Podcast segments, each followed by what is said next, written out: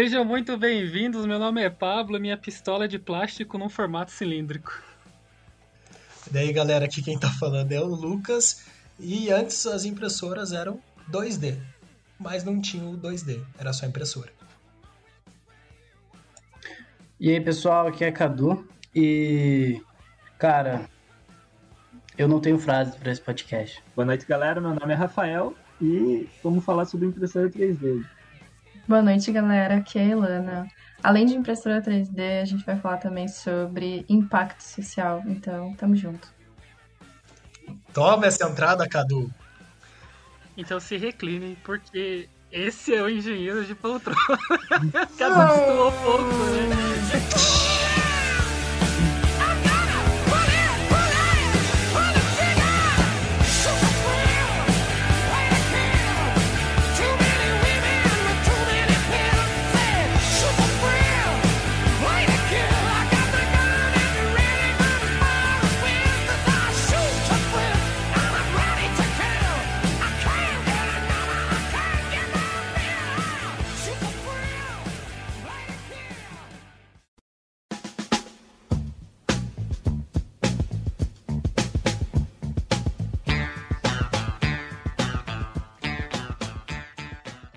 Então, pessoal, a gente está aqui hoje para conversar sobre um assunto que é novidade, mas não é tão novidade já há alguns anos, uma coisa que vem crescendo bastante.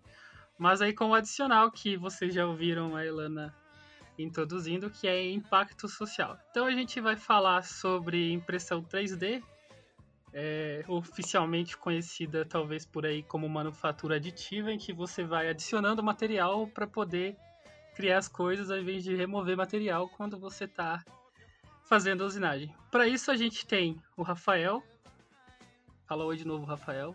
Olá, tudo bem? Que faz impressão 3D aí há alguns anos. Uhum. E a Elana que vai. que é, se associou a Elana, é isso mesmo, Rafael? Ah, então, a, a, gente desenvolveu uma startup em cima, em cima de algumas ideias e uma das, das, das ferramentas que a gente utiliza atualmente é a impressão 3D. Né? E aí a gente vai trazer esse pessoalzinho para poder dar um pouquinho de luz para a gente sobre o que é impressão 3D e como ela pode impactar a sociedade para tornar a sociedade melhor. Muito bem, então Lucas. primeiro eu tenho uma pergunta a vocês dois, gente. O que, que é bem assim uma impressão 3D? Assim, é, eu sei que a impressão 3D você vai imprimir alguma coisa ali em três dimensões, o nome é meio explicativo, mas o que, que, é, o que, que é usado? Como que é feito? De maneira bem sucinta, assim. Tá, é, quando a gente fala sobre impressora 3D, a primeira coisa que vem principalmente para a gente da engenharia é a parte de manufatura aditiva, né? Que o pessoal, a gente estuda um pouco mais aprofundado dentro da engenharia os processos de manufatura aditiva. E dentro dos processos de manufatura aditiva, uma delas é essa parte da impressão 3D. É, e quando eu falo de impressão 3D, essa impressão 3D mais, mais comum, mais usual, assim, mais, mais popular, digamos assim, que é aquela coisa bem simples, que é basicamente uma máquina que despeja um plástico é, camada sobre camada até criar uma, um objeto 3D, né? Para o pessoal mais leigo que nunca viu funcionando uma impressora 3D, não faz ideia de como é uma máquina, imagine uma cola quente. Imagine essa cola quente que vai derramando um, um, essa a, a, cola ali em cima, uma, uma camada em cima da outra, até você ter um objeto, um, um objeto 3D. Basicamente é isso uma, uma impressora 3D, né? É, também a gente tem vários tipos de materiais né, que a gente pode utilizar na impressora 3D.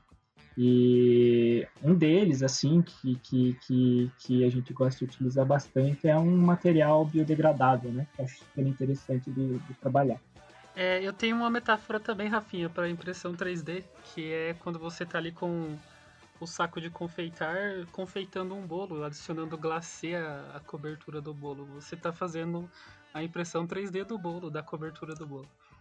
É, é exatamente isso, exatamente isso. É engraçado falar que a gente pensa na impressora 3D como uma tecnologia super atual, super um negócio.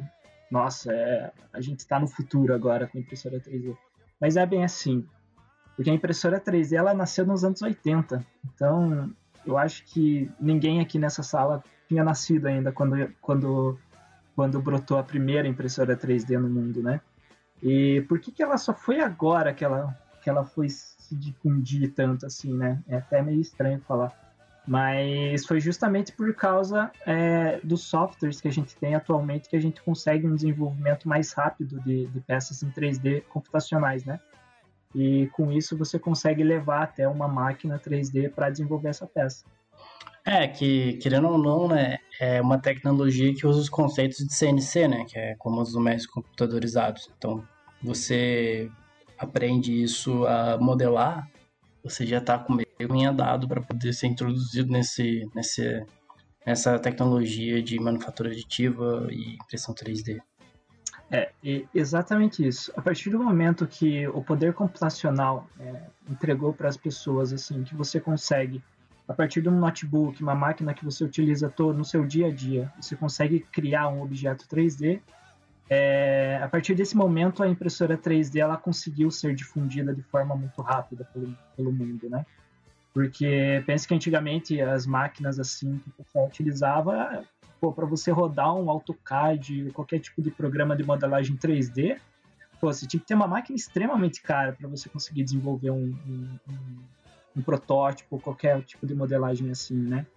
E hoje em dia já não. Você tem equipamentos, é, é, computadores assim que você consegue com baixo custo. Então você consegue desenvolver esses modelos em 3D e a partir disso jogar para máquinas de impressão, né? Mas foi isso que alavancou assim o, o avanço tecnológico que a impressora 3D teve nos últimos anos e a popularização dela? Ou foi a questão assim, tipo, do custo do filamento ou do custo da própria impressora 3D? Ou é uma combinação de tudo isso? O que, vocês acham?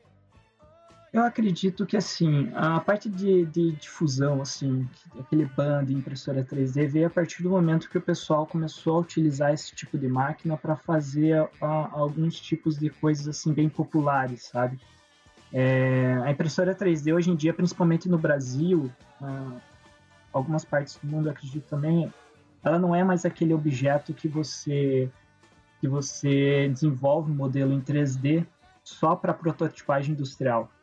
Você também cria modelos em 3D para a parte de decoração da sua, da sua casa, você também cria a, a objetos para, por exemplo, próteses, assim, é, coisas que, que antigamente era extremamente complexo, difícil de você criar. Hoje em dia ela passou a se tornar muito fácil. E quando você comentou de material, é, é engraçado falar, porque sabe aquele filamentinho que tem é, é, nas máquinas de cortar grama? Ele tem exatamente o mesmo perfil do filamento que é utilizado nas máquinas de impressora 3D. A diferença é que foi colocado outros materiais, né? No, no, na impressora 3D e basicamente você consegue imprimir qualquer tipo de coisa. Então eu não acredito que seja o material que tenha difundido a impressora 3D. Eu acho que é mais a questão de justamente a popularização do, do desse do it yourself, né? Faça você mesmo, faça você em casa. E todo esse negócio acho que difundiu muito a impressora 3D. Entendi, contemplado, contemplado. É, o, o Rafael falou o Rafael falou sobre prototipagem aí, né? Eu sou, eu gosto muito de automobilismo e a impressão 3D de protótipos em escala para a Fórmula 1, por exemplo, ela já existe há muitos anos, desde que eles começaram a aperfeiçoar a aerodinâmica lá pela década de 90. Então é extremamente comum eles fazerem um modelo em escala de 60% e colocarem esse modelo no túnel de vento, porque obviamente é muito mais barato você fazer um modelo impresso com todos os detalhes, porque daí a, impressão 3D possibilita você fazer uma coisa mais detalhada e colocar e testar esse modelo para poder ver como o fluido escoa no, no veículo, do que você fazer um carro inteiro e testar esse carro inteiro para depois descobrir que, sei lá, tinha um defeito grave de aerodinâmica. E aí eu com esse ponto eu concordo com, com o Rafael, né, que tá muito, talvez, muito mais. Plástico sempre foi uma coisa barata, plástico é uma coisa barata. Feliz ou infelizmente, né? Que, por exemplo, você pega PP, você acha por um ou dois reais o quilo, é absurdo. Mas, obviamente, o Rafael falou aí que ele usa, utiliza um plástico biodegradável PLA, Rafael? Isso, PLA. PLA. É, então, tipo, a gente tem hoje, hoje também outras, tipo, outros substitutos, mas, tipo, então você trabalhar com a impressão em plástico possibilita você trazer coisas para dentro de casa que antes talvez você não conseguiria fazer. Você peça coisas complexas, coisas que tipo um artesão poderia ter que fazer ou coisas que uma máquina industrial teria que fazer. Então talvez está muito mais ligada à facilidade do uso do que ao material em si. Uma coisa que eu queria dar dois adendos é, rapidinho. É, o primeiro é que o Pablo comentou de utilização de túneis de vento e tudo mais. Meu TCC está sendo nessa parte, então por isso que eu resolvi falar. É que se você se perguntar é, por que, que a Fórmula 1 não utiliza então é, simulação e software para poder fazer isso, é simples, é, não, nunca vai superar a prática, o experimento prático. Então, você fazer um túnel de vento é melhor do que você simular. Isso é certo, porque os resultados da simulação têm variáveis, os resultados na prática eles estão acontecendo, você está detectando.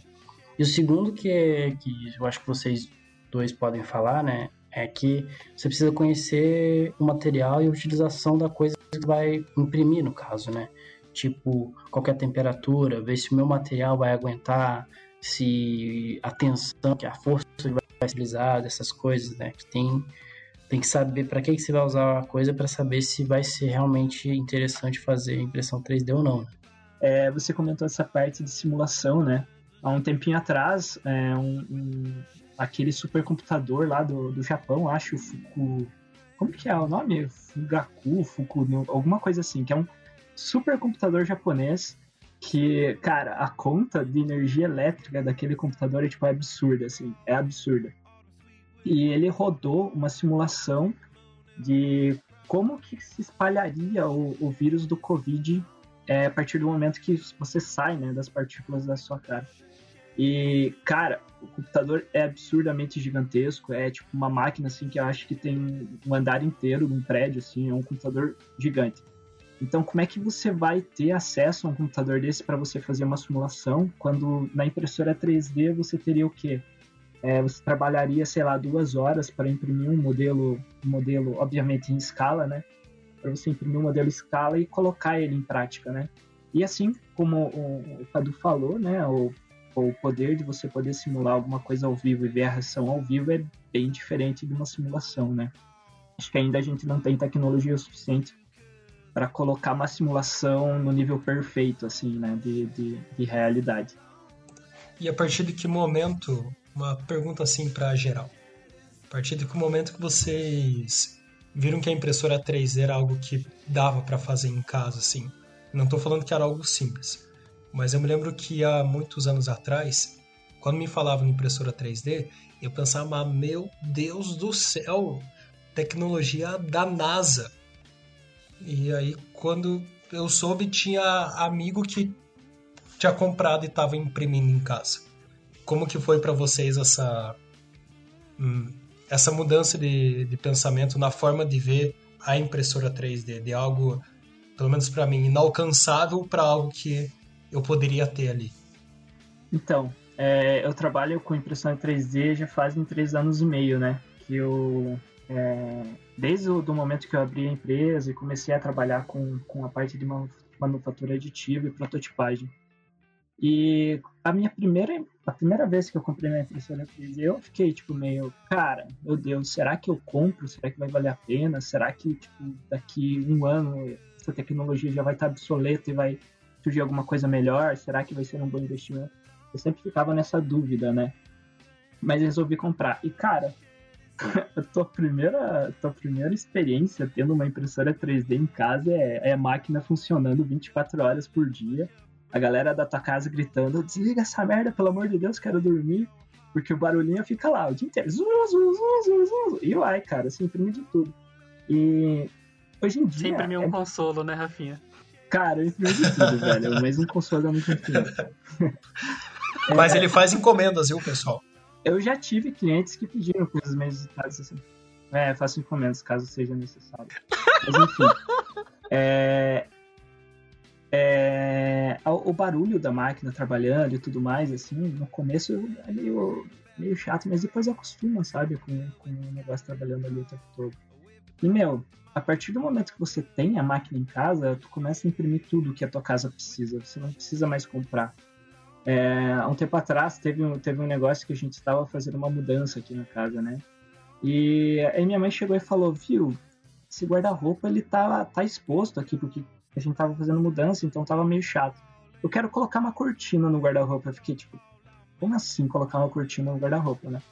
Mas vamos ver. E cara, tu vai procurar internet ou vai, vai, vai pela cidade pesquisar algum tipo de, de material que consiga segurar a cortina no guarda-roupa? Não tem, não existe. Então é uma peça que você precisa desenvolver. E eu fui lá, desenvolvi a peça em, em 3D e imprimi tá curtindo. Tá lá curtindo até hoje, pendurado no guarda-roupa, do jeito que ela queria, para não entrar pó nas roupas por causa da mudança. Fica lá. Parte da organização, assim, sabe? Por exemplo, cara, eu sempre fui uma pessoa que gosta muito de ter tomada no quarto inteiro. Onde eu tô precisa ter 20 tomadas, sabe? Porque eu gosto de ligar as coisas próximas da onde eu tô.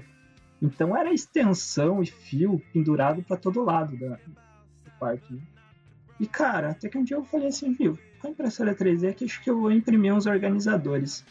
Cara, hoje em dia você não vê mais fio no meu quarto. Eles estão, tipo, todos penduradinhos, assim, organizadinhos, sabe? São tudo coisas que, que cara, você vai procurar na cidade, no shopping, qualquer coisa assim, para você comprar, não tem. São coisas que você imprime e coloca. E muitas vezes, assim, as pessoas chegam com propostas de ideias de produtos novos, assim, falam, cara, isso aqui vai bombar. Um dia desses, um, um colega meu chegou e falou, cara, que tal a gente fazer um produto que segure a meia quando você coloca para lavar? Porque eu perco muita meia toda vez que eu coloco, coloco para lavar roupa. Eu sempre perco meia. Falei, cara, dá pra gente desenvolver um produto, tranquilo. Tu faz, imprime, coloca lá na meia e ela, você não vai perder ela quando você lava. Legal. Só que esse tipo de produto eu acho que ele perde, perde força quando você joga no mercado. É uma coisa que, tipo, meu, é melhor você ter uma impressora em casa e imprimir essas, essas tuas bugigangazinhas, sabe? Que você criar, desenvolver um produto e você jogar no, no mercado. É que tem uma coisa também, só para quem não conhece, o Rafael ele também é conhecido como professor Pardal da UTF. Então, ele realmente vai atrás de inventar e fazer o que falta na casa dele lá. É, normalmente, cara, eu, eu não gosto de ver as paradas, ainda mais que, tipo, agora tem impressora 3D, então, pô, dando pra, dando pra imprimir, esse é o limite, né? Eu só, eu já, eu já imprimi um anel com o Rafael pra poder pedir alguém namoro. Enfim, é, apenas continuando. Olha só, hein? Que beleza. De tudo mesmo, viu, pessoal? Manda DM pra ele.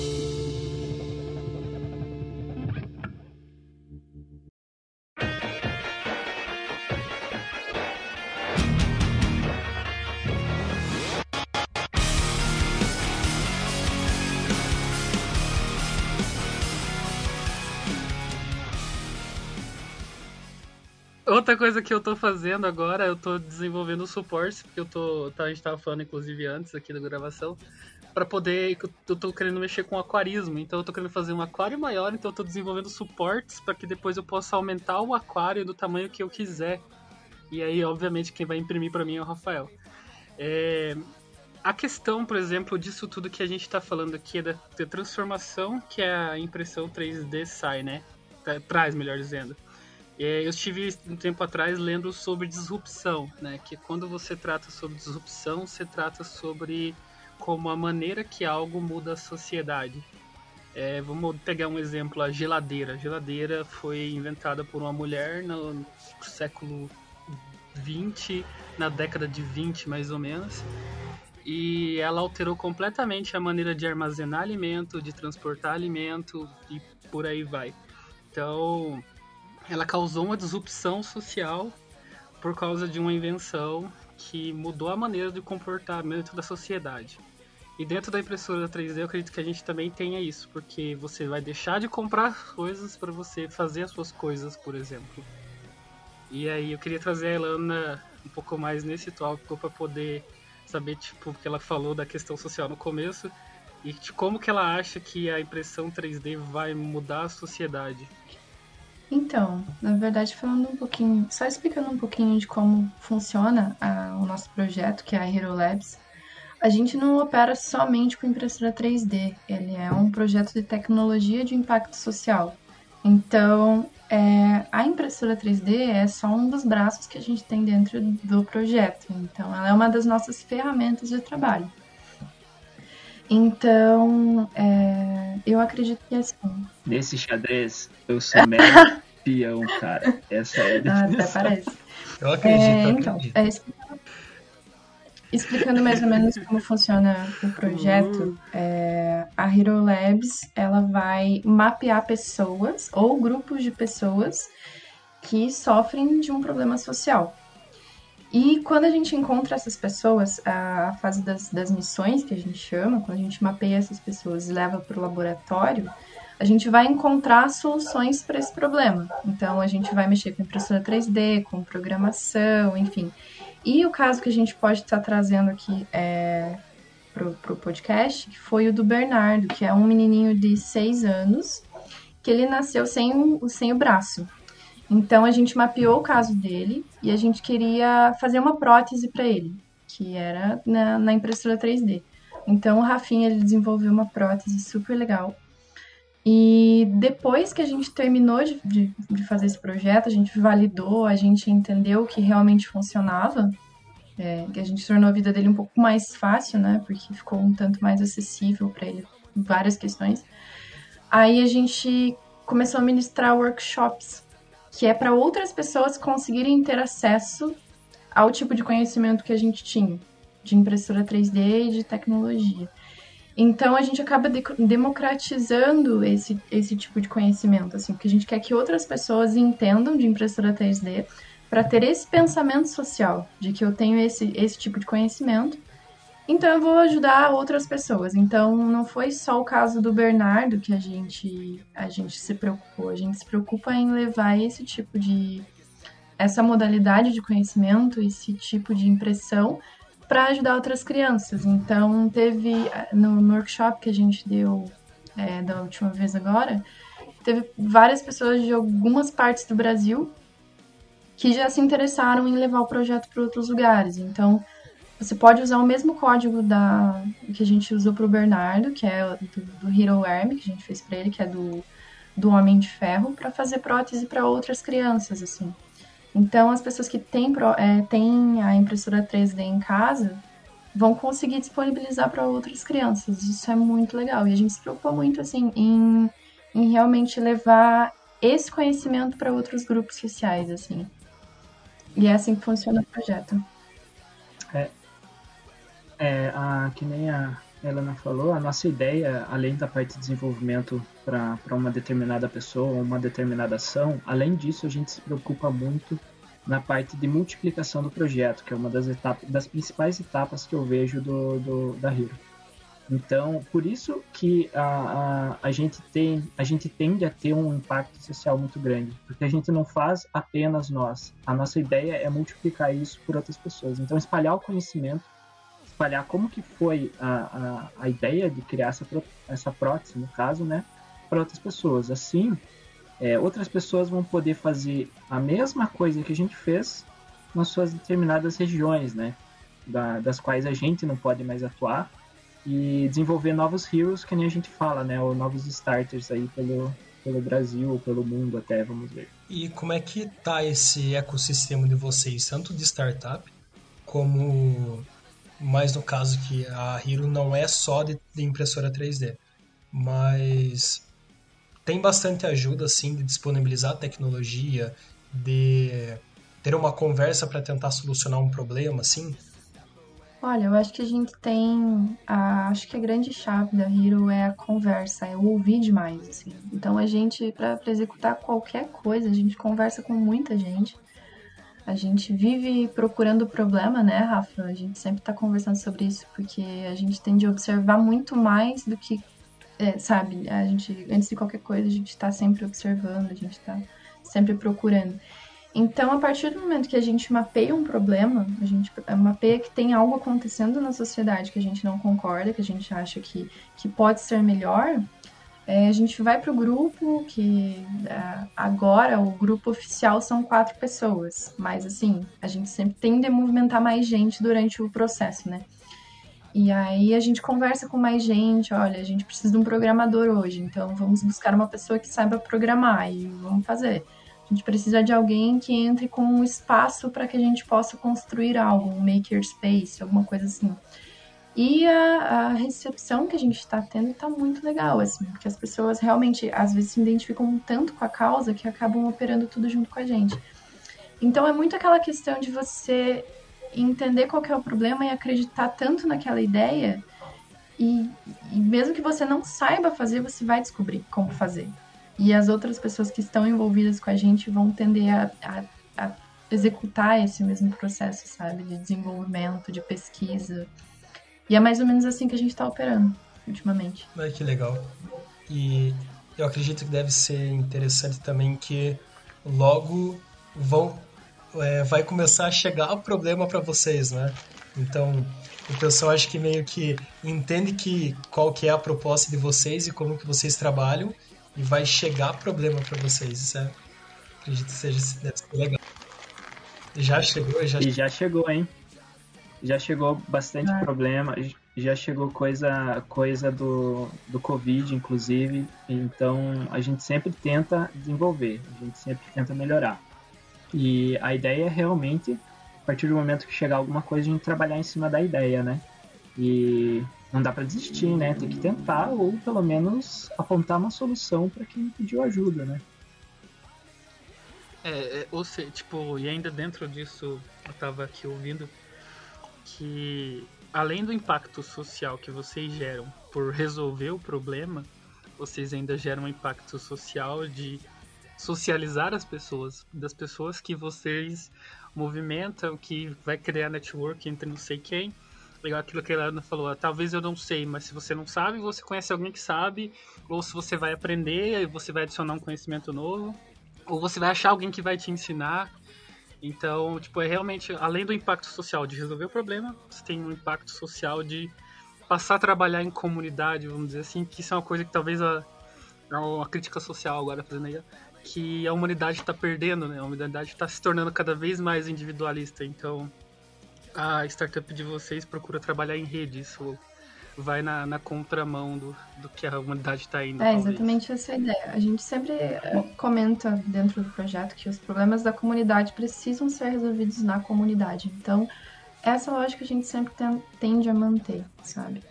E tem uma coisa que eu queria comentar também, é sobre as ondas de impacto é, a respeito de cada projeto. Então, assim, a gente pensa sempre em três ondas de impacto. Que a primeira é a pessoa que vai consumir isso, ou seja, no projeto do Bernardo, ele era o cara que ia usar a prótese, certo? Então a gente se preocupa com ele, a gente entende, tipo, que não, a gente não, não vai colocar uma ideia colonizadora é, a respeito da vida dele, a gente não quer impor uma realidade para ele, a gente quer conversar, a gente quer entender. Essa é a primeira parte do projeto. A segunda parte é você desenvolver algo para a comunidade, né? É você fazer algo maior, assim, você ensinar pessoas, você trazer gente para dentro. E também tem a terceira onda de impacto, que é aquela coisa de, tá, eu estou produzindo algo.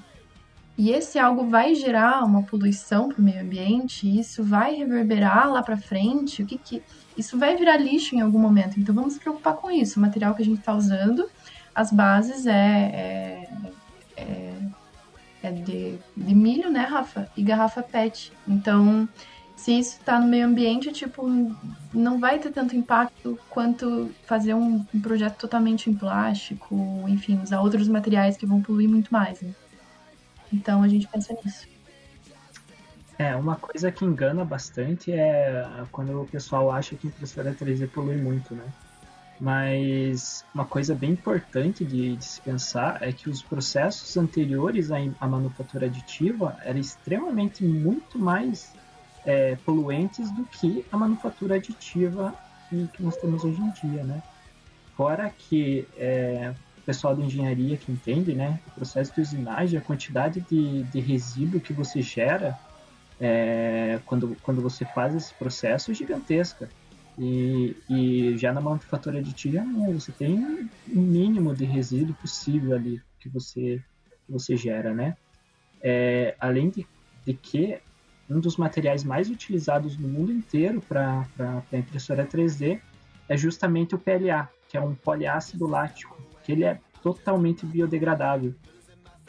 Ele é feito de, de amido, né? Então, ele é a partir de uma bactéria que come esse amido e gera esse ácido. E esse ácido gera, gera esse, esse plástico, né? Então, um material totalmente biodegradável, assim. Então, quando você pensa em impressora 3D de plástico, você não está poluindo o mundo, né? Você está só utilizando um material biodegradável ali para a construção de um, de, um, de um, protótipo, de uma ideia que você tem para colocar. Nossa, que legal, não conhecia. Não conhecia. Porra, que da hora.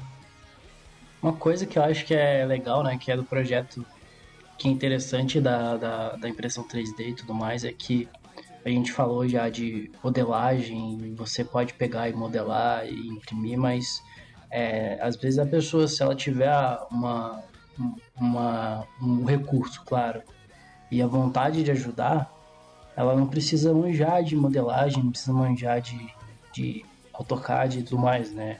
Igual vocês fizeram o desenho e modelagem de uma prótese, que, que já seja original, mas se vocês, se disponibilizando isso para a comunidade e também tudo isso, outras pessoas podem utilizar.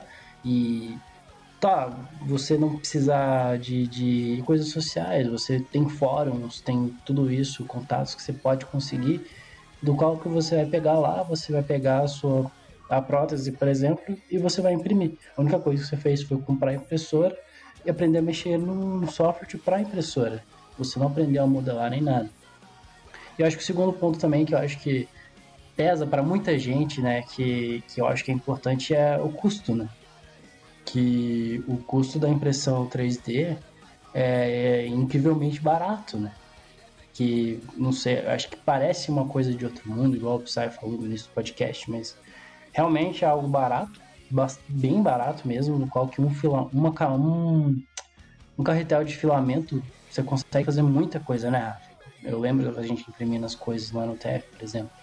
Então você rende bastante em relação a custo e quando você vai fazer alguma coisa que é para a comunidade, uma coisa que digamos seja beneficente, é, eu acho que isso pesa bastante, né? Ainda mais se, por exemplo, for uma ONG, por exemplo, que tem a ideia de pegar isso e reproduzir. Os caras vão poder, às vezes, sobreviver de doações. Então isso precisa de é, custo também. Acho que é legal de, da impressora de ter esse baixo custo. É que nem você comentou, hoje em dia a, a, quantidade de banco de dados que você tem é, é, na internet ali disponível para você simplesmente só baixar e colocar para imprimir é gigantesca. Você consegue imprimir basicamente qualquer coisa, assim, sabe, pra, a, a partir da, da, dos bancos de dados que já criaram. Isso tudo porque justamente se popularizou a impressora 3D, né? Então esses grupos de, de pessoas que gostavam de fazer coisas assim, é, para casa ou desenvolver produtos, o cara que é design mesmo, ele justamente ele cria, desenvolve a, os negócios e coloca na internet para o pessoal baixar. E até é interessante falar que justamente uma das, das ideias para o futuro da impressora 3D é não é você vender objetos em 3D, é você vender arquivos em 3D desses, desses, desses objetos. Né? Então você deixa de ter lojas que vendem, por exemplo, vasos, lojas que vendem, sei lá, é, coisas assim para casa de plástico e passa a ser lojas virtuais de arquivos que as pessoas simplesmente baixam e colocam nas suas impressoras, né? Porque assim como a impressora 2D, que é a impressora comum de papel que a gente tem hoje em dia, a tendência é que todo mundo tenha impressoras 3D na sua casa, né? Ainda mais com o preço extremamente barato que, que, que é atualmente, né?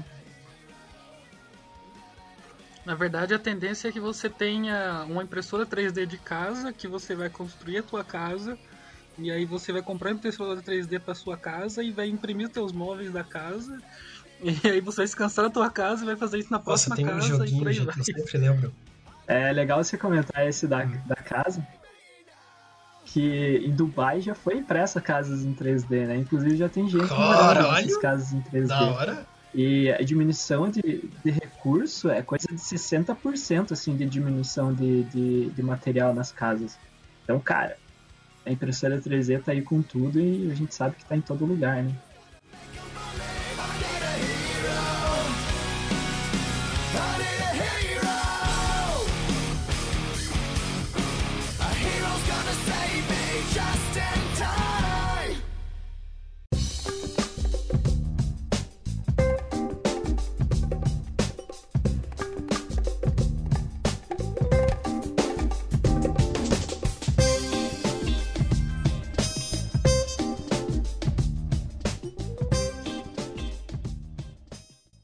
Então, eu tava pensando a respeito de, do que vocês estavam falando, e eu acredito, assim, que a impressora 3D, ela segue muito essa lógica digital. Porque, pensando no seguinte, na internet, nessa revolução digital que a gente tá vivendo agora, a gente nunca cria nada do zero, praticamente, né? A gente tá sempre adaptando coisas, a gente tá sempre no Ctrl-C, Ctrl-V em tudo, e construindo coisas para nós mesmos o tempo todo, né? Então eu acho que a impressora 3D ela vem muito para acompanhar essa, essa, essa lógica, né, de construir e reconstruir.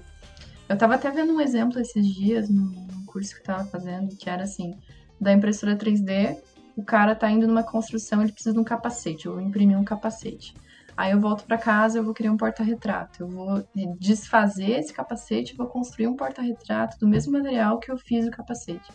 E por aí vai, né? Então, essa, essa lógica de construir e reconstruir, eu acho que, que é um, um grande modelo para o futuro. Tem um jogo, não me lembro o nome dele agora, mas é um jogo que você tá lá no espaço e você tem que ir construindo as coisas, assim. Como, acho que é como se você fosse colonizando, explorando aquele planeta. E o que você vai construindo, você constrói com impressora 3D. E isso fez muito sentido, assim, na minha cabeça. Porque pra, é tudo que vocês falaram, para construir não importa o que, você precisa de, de uma máquina lá que seja, e aí vai uma infinidade de coisas, assim, eu achei muito legal. Muito legal. Me dá a impressão. Você precisa de uma impressora 3D para construir uma é, impressora 3D. Temos uma limitação, não é mesmo?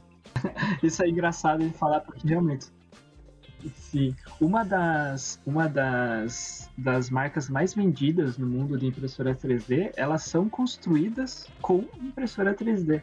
Então, o cara tem simplesmente uma fábrica que tem, cara, tem milhares de impressoras 3D imprimindo impressoras 3D. Nesse caso, Rafinho, o que, que veio primeiro, o filamento ou a impressora 3D? cara, nesse caso, com toda certeza, acho que veio o filamento primeiro, acho que né? Sim. E... É aquilo falando no começo, cara, filamento corta grama, velho. É, não, mas então, é, é, as primeiras máquinas de impressora 3D, elas não eram desse, desse FDM que eles falam, né? Que é o modelagem por fusão e deposição, o FDM e o FFF, alguma coisa assim, né? Que é o por deposição e por fusão. Os, as primeiras impressoras 3D, eles eram com resina. Então era um laser que você colocava dentro de um pote com a resina e o laser ia secando a resina, né? E pouco tempo, pouquíssimo tempo depois que começou a surgir as impressoras de posição. E tem alguma coisa assim na cabeça de vocês que não foi construído ainda ou não foi construído em larga escala ainda? Uma das coisas que a gente já pensou, que vocês já comentaram, foi casa, né? Tem algo que fica na cabeça de vocês pensando, putz, algum momento a impressora vai conseguir cons construir isso ou ela já constrói assim tudo que vocês imaginam? É, antes deles falarem, eu quero deixar uma, uma crítica aqui que dá para construir armas com impressora 3D. Então, nem sempre a disrupção é positiva. Isso, isso é fato. Cara, é uma coisa que me deixou meio que pasmo, assim, com, com manufatura aditiva, foi de, de um vídeo que ele é ele é meio antigo, assim, é até bizarro falar, acho que é de 2015, 2016, por aí. Que uma marca de carro, de, de carro esportivo, eles imprimiram um freio em impressora 3D com titânio. E, cara, é absurdo. Eles tiveram uma diminuição de, de, de peso do freio de coisa de 50%, 60% de diminuição de peso nas peças de freio. E, cara, é coisa assim de outro mundo. Você olha a pinça de freio funcionando e você vê que todo aquele esforço naquela peça extremamente leve, extremamente assim, que você olha e você fala, não vai aguentar. E ela realmente consegue frear o carro a 300 km por hora, assim, de forma tranquila, esquentando, não tendo qualquer tipo de rompimento.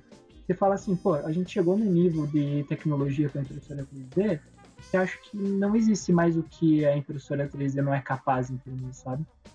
Há um tempo atrás também, é. já, já tiveram próteses de orelha sendo impressas em 3D para seres humanos, né? É, já foi impresso também é, ossos para seres humanos também. Eu acho que a gente está prestes a chegar num nível assim que a pessoa não vai mais, mais ter transplante de órgãos, sabe? Uma pessoa vai chegar assim, ah, eu acho que eu vou querer imprimir um rim aqui, estou precisando de um rim. E a pessoa vai imprimir um rim para ela. E, meu, é, eu acho que esse, a gente tá chegando nesse patamar, sabe? É, Rafael, só, só, uma, só, uma, só uma dúvida. É, essa redução de peso se dá por causa de questão de preenchimento, porque quando você faz uma peça fundida, por exemplo, ela é sólida. É por causa de preenchimento, que é uma peça 3D, você consegue fazer ela com. Não, do, é exatamente, é exatamente. Quando você, quando você vai fazer uma peça usinada, uma peça fundida, você não tem tem certas cavidades que você não tem não consegue colocar uma ferramenta dentro para imprimir para usinar ou você nos canais de fundição você não consegue fazer que o material escoa de forma fluida dentro desses desses orifícios tudo mais para você gerar uma peça então a partir do momento que você desenvolve a impressora 3D você como você imprime é, basicamente de baixo para cima você cria geometrias você consegue imprimir qualquer geometria. Ela pode ser oca, ela pode, ela pode ser totalmente irregular, ela pode ser, sabe aquelas coisas de alienígena assim, que tipo parece uns Não, tipo, ainda não matos, vi os assim. alienígenas, não conheci eles ainda. Ai, Mas é, de antes de né? passar a palavra pra Elana, também dá pra imprimir então o meu bifão no formato que eu quiser também. De que você falou de órgãos, eu posso Na imprimir um já se eu quiser. então. Dá, cara, Cara, dá, dá. Um começando a- atrás tô foi começando a Gente, mas na verdade já pode, porque já existe tecnologias que eu vou explicar mais, mais ou menos por cima, assim, porque eu também não, não tô tão aprofundada nesse assunto, mas é basicamente assim, a gente, os caras conseguem pegar a proteína do um tipo da cenoura, outro do leite, e daí juntar todas as moléculas numa máquina e imprimir uma carne que não é feita de carne, mas ela tem a textura, tem o gosto, a mesma coisa que você estivesse comendo um bife. Então, realmente, a gente pode imprimir carne sem ter carne na impressora 3D. Tem vídeos muito legais disso, inclusive. E tem mais. É um absurdo, É um absurdo. mas já é, já é real. nossa, Já é que real. legal. E tem mais um outro tipo de impressora que, que uns dias atrás eu estava vendo uma publicação que foi lá no MIT, que é a impressora de vidro. Então eles já conseguiram imprimir vidro. Eles chegaram a uma textura exata, eles conseguem imprimir certinho. Meu Deus do céu, onde que esse mundo vai parar, gente? Imprimindo vidro. Cara, imagina assim, ó, imagina assim, ó. Eu quero, eu quero fazer um churrasco hoje. Aí, beleza, eu vou lá, eu imprimo a minha picanha. Aí eu imprimo a faca que eu quero usar pra cortar a minha picanha e eu Não, imprimo a tábua aí. de vidro pra eu cortar a minha picanha. Isso se eu não resolver, eu imprimo Não, os espetos pra assar a minha picanha. eu posso literalmente Não, imprimir o churrasco liga- inteiro, cara. Vo- Você liga na loja lá do seu frigobar e vai falar assim: opa, viu? Eu quero tal, tal, tal coisa e mais um, uma grelha e mais carvão e tá feito. Aí o seu frigobar vai mandar o, os, doc- os documentos pra você lá, os arquivos pra você imprimir, daí você imprime em casa. É incrível esse comércio. Os STL. É meio, é meio assustador, porque eu só tô esperando o dia que, que, que a minha impressora vai começar a imprimir sozinha e vai sair um bicho pulando dentro dela.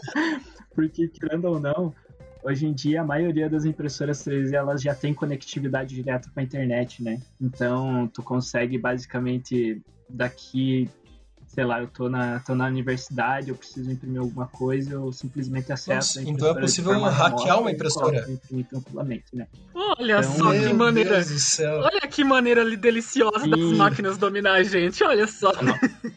Exatamente. Imagine um mundo sendo dominado por, Já por, pensou? por robôs, inteligência É, artificial. antigamente tá, tinha- tão- tá ficando em alta. agora. Antigamente tinha aquela piada lá de É, você coisa- meio que hackear a impressora de alguém e mandar imprimir alguma coisa na impressora, né? Agora você também pode hackear uma impressora 3D e mandar imprimir o que você quer. Olha que beleza. É, eu sei o que, que você mandava imprimir na impressora Ah, ali. facilmente, facilmente uma piroca. Facilmente. Então, gente, a gente tava comentando um pouco sobre futuro e essas coisas, né? E eu acho assim que a impressora 3D do jeito que a gente conhece hoje é. A gente pode falar só sobre presente, assim. Até a impressão de carne já é presente. Então, falando um pouco sobre futuro, eu acho que a gente tá migrando muito para para a revolução biotech mesmo, pra gente pensar em microbiologia mesmo, impressão de células e etc. Acho que é a grande tendência, assim, né? Falando sobre o futuro. E tem bastante comunicação entre, por exemplo, uma- essas áreas de tecnologia com as áreas de da, médicas, procurando também a tecnologia de impressão 3D? Com certeza. Ah, com certeza Eu, tem. eu tenho uma dúvida. É. Eu tenho uma dúvida. Se você. 3, 2, 1. Eu tenho uma dúvida. Se você imprime um fígado pra você, aquele fígado é teu? É parte de você? É, é- é uma pergunta real, Eu porque é um sim. dilema ético isso, se você parar pra pensar. Porque assim, você pode imprimir uma pessoa inteira. Entendeu? Eu acho que sim. o problema é você colocar esse fígado em você mesmo, né? Entendeu, cara? Eu acho que É, a parte da é, é meio tenso isso, cara. Você né? pode imprimir uma pessoa Exato. inteira. A gente pode ir muito além dessa né? Eu acho que alguns órgãos ainda você consegue, né? Fazer o transplante em você mesmo, Rafinha? É isso? imprimir um cérebro, por exemplo, já. Pois é. É, então, já pensou? Ia ser meio bizarro, né? Aham. Aí tu imprime um bisturi, você imprime o, o anestésico, legal. a seringa, se aplica e troca seu rim em casa, na sua cama. Olha que fenômeno. Nossa, super legal isso. Em relação a Mandy, A minha, a minha única pergunta é um tema que a gente não tocou ainda. Isso, isso imprimir órgãos vai de acordo com os ODS? Eu acho que não existe um contexto de OBS Pera, pera, de pera, pera, ODS para você ODS. Antes, Rafinha, por de favor. órgãos, né? ODS, pra quem aí tá perdido no mundo, tá totalmente desorientado, o que, que é ODS, Rafinha? Essa questão eu passo diretamente para nossa CEO da, da Hero, para a nossa querida Elana, que ela vai explicar para vocês o que é o ODS. Então, É, em 2017, se eu não me engano, vários líderes se reuniram na ONU para desenvolver 17 medidas que são para melhorar o mundo até 2030. Então eles fizeram uma agenda global que todas essas medidas elas, elas foram é, meio que resumidas em alguns pontos, em alguns tópicos. E, e várias entidades do mundo todo, é isso até da, da, da iniciativa privada, né? Várias empresas, várias coisas, várias ONGs estão seguindo nelas para meio que saber o que fazer para melhorar o mundo. Então são 17 medidas para mudar o mundo até 2030. Contemplado, contemplado. E quais vocês abrangem? Porque eu sei que vocês abrangem alguns. Então, na verdade, assim, é, a gente usa as UDSs para escolher as nossas missões, entende? Então, a, a missão do Bernardo, a gente escolheu a ODS 3, que diz respeito à saúde. E a próxima que a gente está usando diz respeito à igualdade de gênero e segurança na cidade, as duas coisas. Então, a gente vai selecionando uma delas sempre para a gente conseguir se movimentar dentro das missões da Hero. Então, todas elas a gente quer usar em algum momento. É, no caso, a Hero, ela não segue. Nós somos. A Hero é especificamente da, da, da, da ODS 3, né? Que, que diz a respeito à saúde e bem-estar. É, mas ju- justamente o oposto, né? É, basicamente, a gente, a gente vê o, o- as ideias, vê os projetos e vê se se encaixa. Se se encaixa. a Podemos gente falar que. Trabalha, né? Em. E-? Deixa eu, deixa eu fazer uma pergunta, encaixa. talvez não relacionada. É, no caso, por exemplo, do, do Bernardo, é isso mesmo o nome dele? Vocês usaram um, um tema, né? é, de herói, de um herói específico no caso. Esse novo projeto de vocês também é um tem um tema de herói? Vai ser sempre um tema de herói? Cara, não aconteceu bem assim, não. É que, na verdade, a gente foi desenvolveu uma então. prótese. Uma, cara, foi uma prótese, a gente desenvolveu a prótese, a gente testou as próteses, a gente viu a, a qualidade da prótese e a gente foi tirar as medidas do Bernardo um dia numa reunião, né? E ele chegou assim e falou, cara, eu quero a prótese do Homem de Ferro. E ele afirmou essa situação de forma assim, cancela o projeto, muda tudo. Nossa E a gente senhora, teve que alterar cara. totalmente o projeto para encaixar a, a, a Que parte do Homem de cliente. Ferro pra Ótimo, ele. ótimo, ótimo. Nossa, que Então, legal. mas isso, é porque que ele é legal. super fã do Homem de Ferro. Exigentíssimo. Que legal. Exigente, né? Exigentíssimo. Eu, eu- mano, eu fiquei, eu fiquei levemente emocionado aqui. Agora eu vou até me mutar. Então, na verdade, é por, eu acho que essa pergunta foi por causa do próprio nome, né? Da Hero Labs. Mas na verdade não. A prótese do, do herói foi bem assim, ocasional e não, não tem nada a ver. E na verdade o nosso próximo projeto, falando um pouquinho a respeito disso, é, o projeto que a gente está desenvolvendo agora é para aumentar a segurança em espaços urbanos para mulher e fazer sistema de mapeamento na cidade, sabe? Então a gente pretende ser os olhos e ouvidos das vítimas que sofrem, tipo, as mulheres que sofrem abuso todos os dias na cidade. E a gente está desenvolvendo um aplicativo para que a gente consiga executar essa missão. Nossa, que legal. Já tem ideia assim de quando de, de quando vai ser implementado ou quando teremos mais Não, uma, um aplicativo teremos mais informações? P2P? Então, a gente precisa primeiro validar o projeto, né? É, o, o- o nosso outro starter, que é o Tanaka, ele está desenvolvendo, ele está programando. E para comecinho de março a gente provavelmente vai ter o primeiro protótipo, mas a gente tem um grupo de mulheres que primeiro vai precisar fazer essa validação. É, são mulheres que, que, que são empreendedoras, que têm o próprio negócio, mas também tem, a, tem outros grupos de tipo, mulheres que estão em situação de vulnerabilidade que vão poder testar esse aplicativo pra gente, tá com ele no celular todo o tempo para primeiro testar e ver como é que funciona. Aí para o grande público a gente vai lançar bem mais para frente ainda. A gente não tem uma data oficial de lançamento ainda. A gente tem essa data de validação primeiro para ver como é que vai andar tudo, para depois a gente começar a pensar nisso. né? Podemos dizer então que a, uma das pretensões da Hero Labs é englobar todas as ODS no, no futuro. Eu acredito que sim. acredito que sim. Pelo menos assim, óbvio que tem algumas ODS assim que são, que são um pouco mais além do nosso que a gente pode resolver, mas pelo menos assim que a gente consiga ajudar um pouquinho alguém assim de tá, de tá ótimo pra gente. Ah, muito legal, muito mais conhecer um pouco mais esse projeto.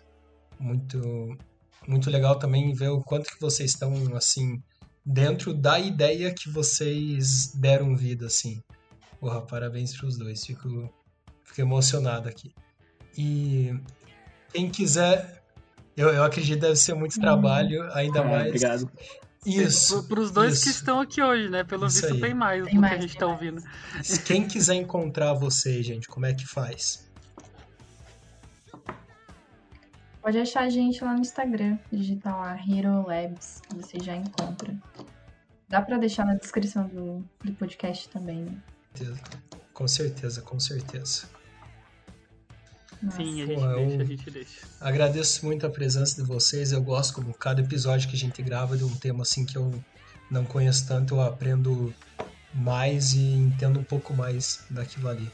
Vocês têm algum recado final, tanto para a audiência que está nos escutando agora, como para futuros também fãs da Hero Labs? Ah, eu tenho um recado muito importante. Já que esse podcast é sobre manufatura aditiva em impressão 3D, eu gostaria de convidar todos os ouvintes a participar de um workshop que a, gente, que a, que a Hero Labs vai, vai orquestrar em- muito em breve. E a gente está só esperando alguns parceiros é, de locais para a gente fazer esse workshop. É importante salientar que a gente tem um desconto super especial, principalmente para o grupo feminino, que, que vai ser nosso foco é, nesta, nesse workshop.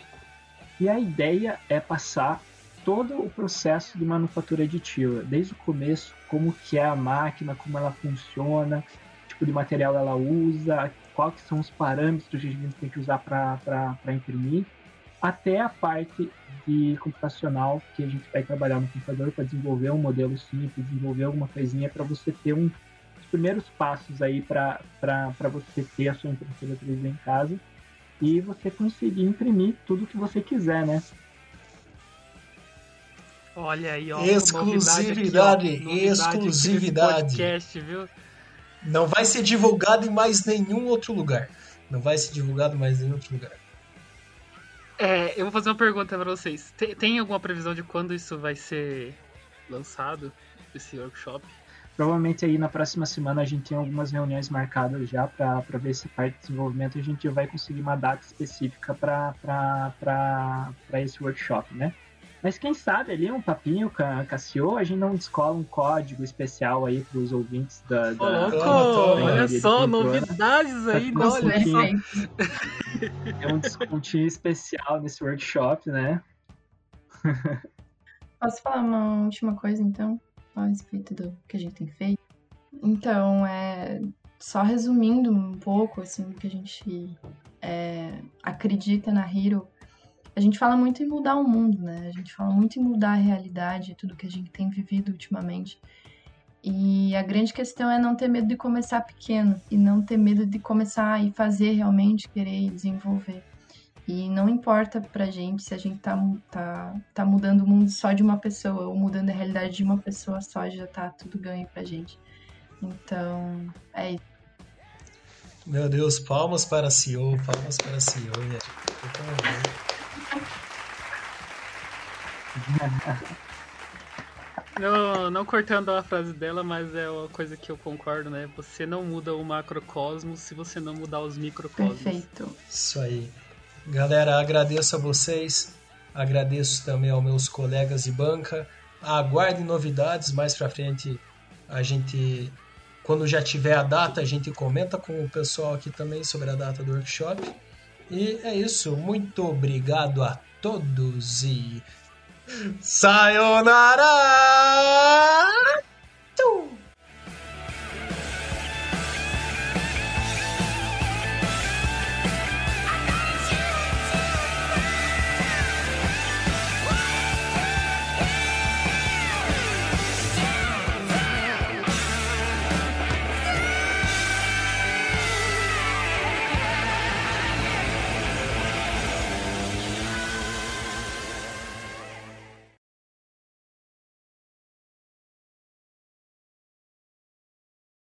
Ero, esqueceu o Mickey. Você tá mutado, Rafinha. É, eu tava pensando que eu achei que era o Rafinha que ia falar depois. É, esse é o EAD, né, cara? É. Você tá mutado. Esse é o EAD, exatamente. O pior, o pior é deixar o microfone aberto e ir no banheiro, puxar a descarga, aí fica bonito, né? Falar Mas, mal enfim, do professor também acho que é problemático. Falar mal do professor, é. Mas enfim. Sayonara! E foi isso, minha gente. Oh, foi muito legal, gostei demais de gravar com vocês. Cara, eu ainda vou roubar esse sayonara de você. Tem que treinar mais a garganta, mano. Eu vou roubar. Eu tô todo rouco aqui, tá saindo mais. Fiquei com vergonha só dos convidados daí. Não.